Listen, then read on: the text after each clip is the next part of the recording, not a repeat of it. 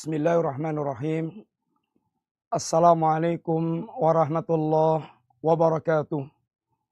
Innal hamdalillah wassalatu wassalamu ala Rasulillah wa ala alihi wa ashabihi wa mawala wala hawla wala quwata illa billah amma ba'du. Alhamdulillah para ma'irsa rahimani wa rahimakumullah. Kita masuk pada pembahasan bab yang ke-23. Bab yang ke-23, Majaa fi himayatil Mustafa janabat tauhid wa saddihi kulla tariqin yusilu ila syirki.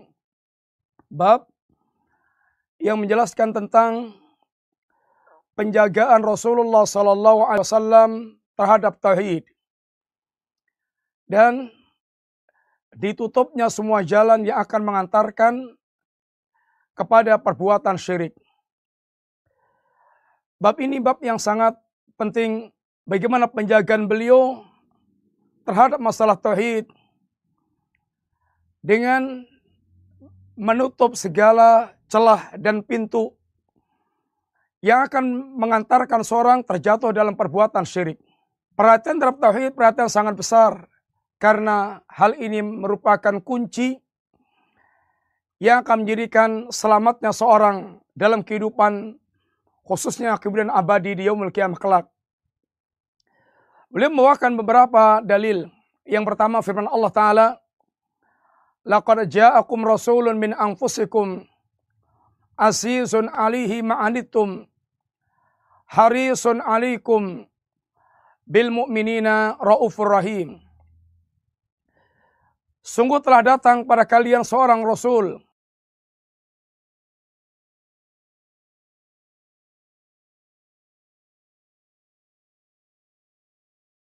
hujan bikin tenggorokan gak nyaman.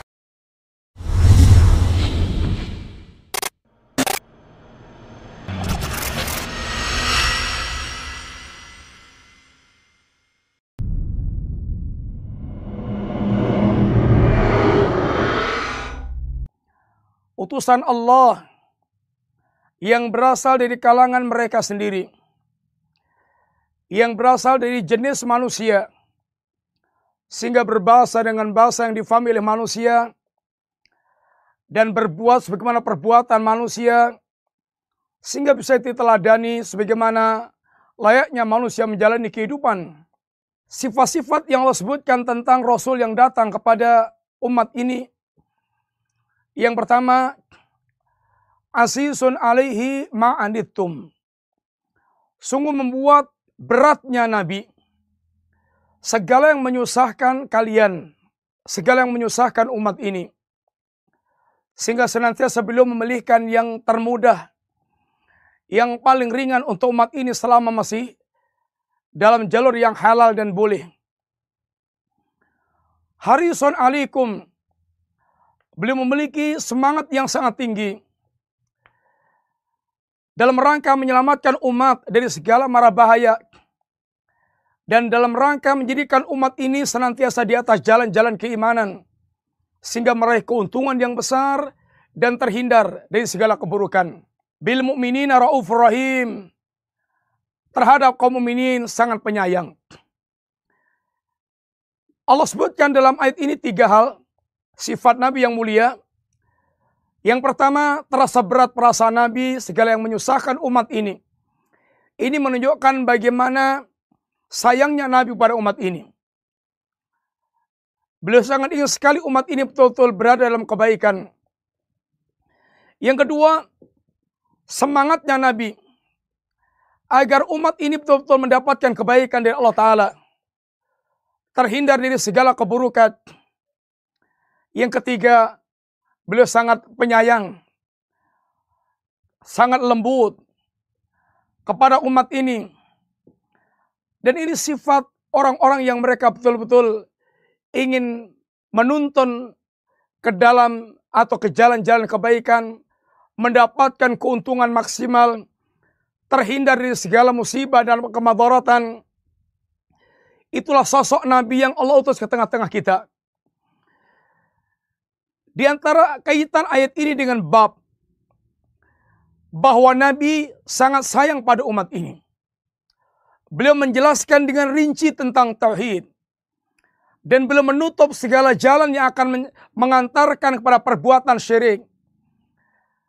Ini merupakan bentuk sayangnya Nabi, penjagaan Nabi agar umat ini tauhidnya tidak rusak, utuh. Bagaimana Nabi menutup segala celah pintu-pintu kesyirikan. Nabi bersabda di antaranya,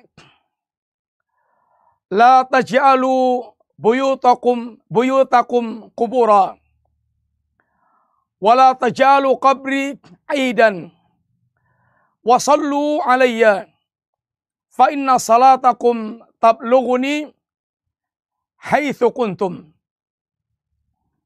Hadits yang diriwayatkan oleh Al-Imam Al-Bukhari, dikeluarkan oleh Imam Al-Bukhari. Nabi bersabda, jangan kalian jadikan rumah-rumah kalian sebagai kuburan. Dengan pengertian, jangan mengubur mayat di rumah-rumah kalian sehingga rumah menjadi kuburan. Atau yang kedua, menjadikan rumah kosong dari segala aktivitas ibadah. Tidak pernah dipakai untuk salat sunnah, qiraatul Quran, berzikir, bermajelis ilmu, sehingga kosong dari segala macam bentuk ibadah yang disunahkan, ditunaikan di rumah. Maka rumah yang kosong dari aktivitas ibadah, zikir kepada Allah Ta'ala, maka ini seperti kuburan. Jangan kalian jadikan rumah-rumah kalian seperti kuburan. Wala taj'alu qabri idan. Jangan kau jadikan kuburanku sebagai tempat id yang didatangi secara rutin berkala. Id, sesuatu yang datang berulang secara berkala. Nabi tidak ingin kuburannya bisa menjadi wasilah yang akan mengantarkan dalam perbuatan syirik.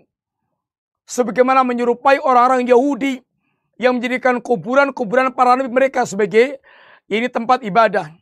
Dan wasallu alayya, bersalawatlah kalian kepadaku. Fa inna salatakum tablughuni haitsu kuntum. Sesungguhnya salawat kalian dimanapun kalian berada akan nyampe kepadaku. Sehingga tidak perlu mendatangi kubur Nabi. Dimanapun kita salawat akan nyampe kepada Rasulullah Sallallahu Alaihi Wasallam.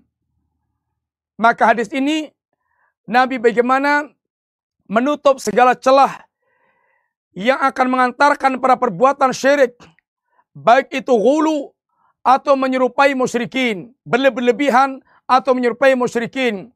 Jangan jadikan rumahnya sebagai kuburan.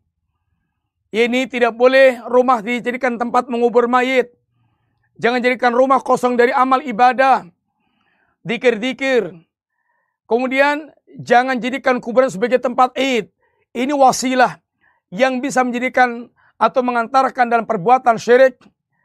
Dan perintah untuk banyak berselawat kepada Nabi dimanapun juga, karena selawat pasti akan nyampe kepada Rasulullah SAW. Dalam hadis berikutnya pula, Ali bin Husain ibni Ali bin Abi Talib, sehingga dia adalah anaknya Husain. Husain anaknya Ali. Dan Ali anaknya ini Abu Talib. Cucunya Ali bin Abi Talib. Beliau pernah melihat ada orang yang mereka masuk, ini menyelinap ke kubur Rasulullah SAW. Lalu dia berdoa di kuburnya Nabi. Lalu dia katakan, mau nggak aku sampaikan apa yang kini aku dengar dari ayahku dari kakekku. Sehingga Ali, dia mendengar dari ayahnya Husain. Husain mendengar dari ayahnya Ali. Ali dari Rasulullah SAW. Nabi bersabda, la tattakhidu qabri idan wala buyutakum kuburan fa inna taslimakum yablughuni aina kuntum. Jangan kalian jadikan kuburanku sebagai tempat aid, tempat berkumpul. yang datangi secara rutin. Demikian pula jangan jadikan rumah-rumah kalian sebagai kuburan. Sesungguhnya salawat kasalim atas salam kalian, sesungguhnya salam kalian kepadaku akan nyampe dimanapun Anda berada. Riwayat-riwayat ini semuanya mengajarkan kepada kita bahwa Nabi menutup segala celah yang akan mengantarkan manusia kepada perbuatan syirik. Ditutup oleh Nabi celah tersebut, dan ini bentuk rasa kasih sayang dan besarnya semangat Nabi menyelamatkan umat ini dari terjerumus dalam segala perbuatan syirik.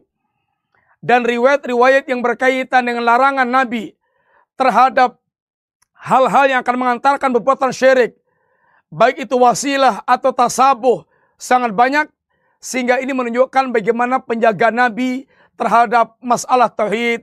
Semoga tauhid kita terjaga hingga kita kembali kepada Allah sebagai seorang muwahhid. Semoga manfaat. Wassallallahu ala nabiyyina Muhammadin wa ala alihi wa sahbihi wasallam. Assalamualaikum warahmatullahi wabarakatuh.